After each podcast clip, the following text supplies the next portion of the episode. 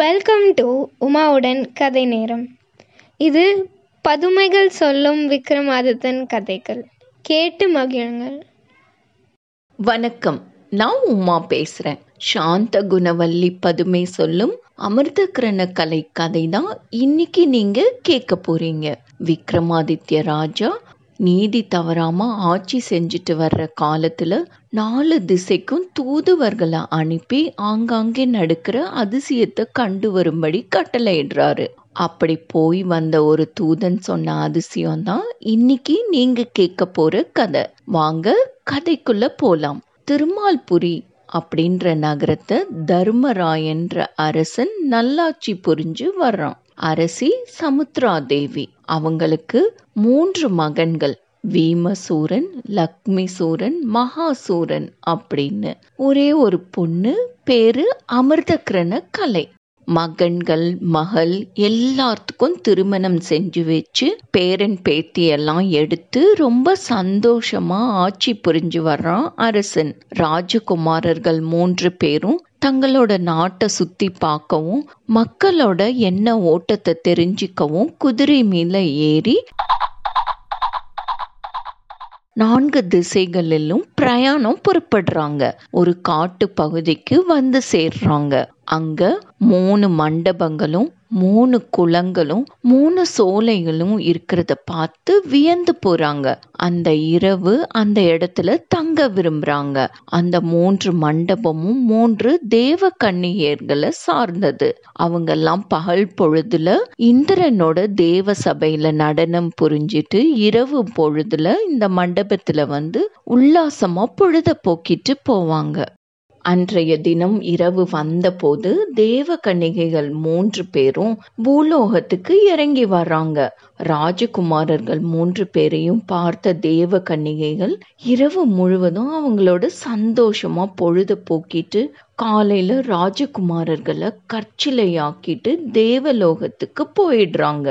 தினமும் இதே வாடிக்கையா இருக்கு.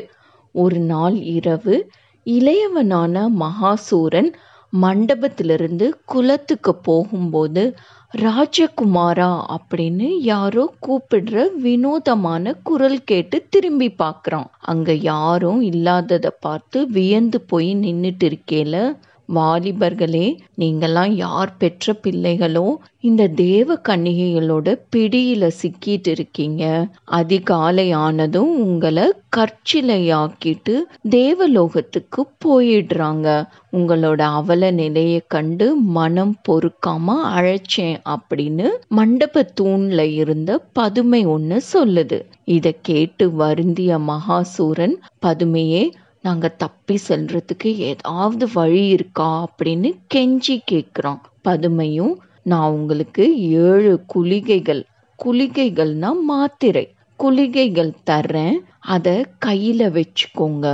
தேவ கன்னிகைகள் கலைச்சு போய் தூங்கிட்டு இருக்கிற சமயத்துல நீங்க 3 பேரும் ஓசைப்படாம எழுந்திருச்சு குதிரை மீது ஏறி குறுக்கு வழியில உங்க நகரத்தை நோக்கி நழுவிடுங்க. தேவ கன்னிகைகள் உங்களை பின்தொடர்ந்து வந்தா இந்த குளிகைகள்ல ஒன்ன எடுத்து கீழே போடுங்க.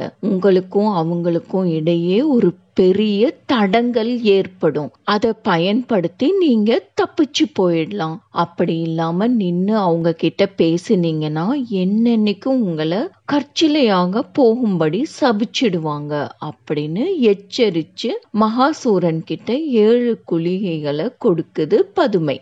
அதை வாங்கிக்கிட்ட மகாசூரன், பதுமையே, எங்களை காப்பாற்றிய தேவதையே, உன் உதவியை என்னைக்கும் மறக்க மாட்டோம் அப்படின்னு வணங்கி விடை பெற்றுக்கிட்டு மண்டபத்துக்கு வர்றோம். அந்த இரவில் தேவ கன்னிகைகள் 3 பேரும் தூங்கிட்டு இருக்கும்போது மகாசூரன் மெல்ல எழுந்து தன்னோட 2 சகோதரர்களையும் எழுப்பி 3 பேரும் குதிரை மேல ஏறி பறந்து தப்பிச்சு போறாங்க.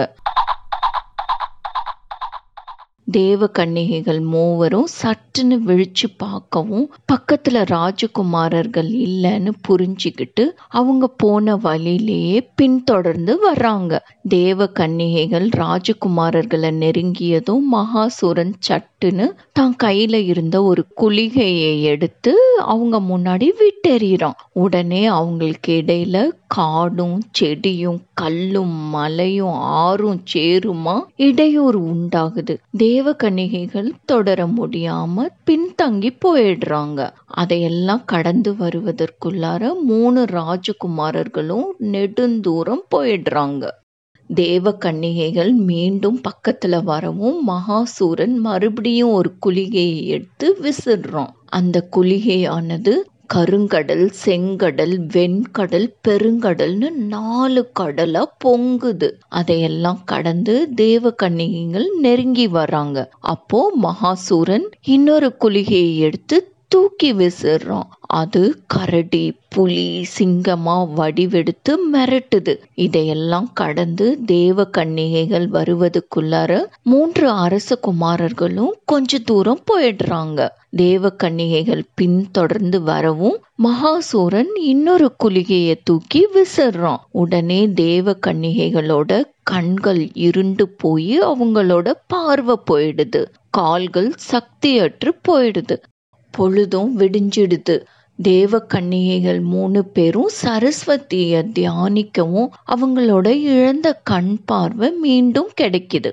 ஆனா அரசகுமாரர்களை தொடர்ந்து போக முடியாம இந்திரலோகத்துக்கு திரும்ப வேண்டிய நிலை ஏற்படுது அவங்களுக்கு.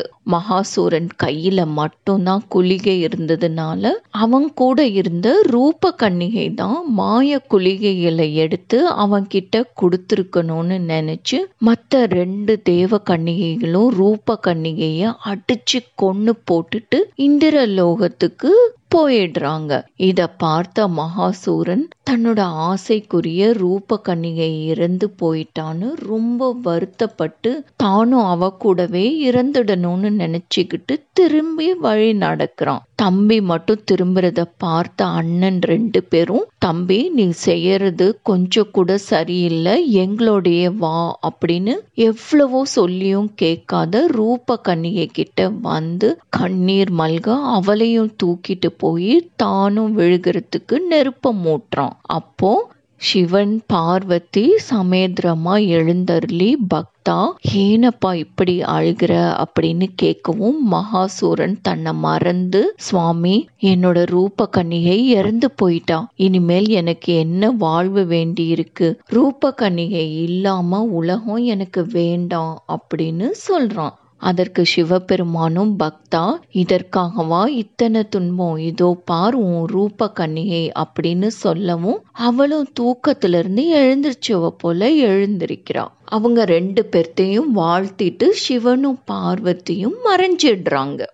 அதுக்கப்புறம் ரூப கன்னிகை மகாசூரனை பார்த்து, நான் இறந்ததுக்கு அப்புறம் எனக்காக உயிர் விட துணிஞ்சிங்களே, இன்னையில இருந்து நான் உங்களுக்கு அடிமை, நீங்க என் கணவர், ஆனா ஒண்ணு நான் தேவ கன்னிகைங்கிறத மட்டும் மறந்துடாதீங்க, பகல் பொழுதுல தேவலோகத்துல இருப்பேன், இரவு மட்டும் உங்களோட வந்து இருக்கேன், என்னுடைய வீணை ஒண்ண தேவலோகத்திலிருந்து வரவழைச்சு தர்றேன், நீங்க எப்பொழுதெல்லாம் நான் அருகில இருக்கணும்னு ஆசைப்படுறீங்களோ அப்பெல்லாம் அந்த தெய்வீக வீணைய மீட்டுங்க, அந்த வீணையினோட ஒலிய கேட்டு நான் வர்றேன் அப்படின்னு சொல்றான். தேவலோகத்திலிருந்து வீணை ஒன்னையும் வரவழைச்சு கொடுத்துட்டு, வீணை பத்திரமா இருக்கட்டும், இது உங்களை தவிர வேற யார்கிட்டயும் கைமாறக்கூடாது, அப்படி மாறினா நான் உங்களை மறந்துடுவேன் அப்படின்னு எச்சரிக்கை சொல்லிட்டு ரூப கன்னிகை இந்திரலோகத்துக்கு கிளம்பிடுறான். ரூப கன்னிகைய பிரிந்து சென்ற மகாசூரன் தன்னோட நாட்டுக்கு வந்து சேர்ந்தானா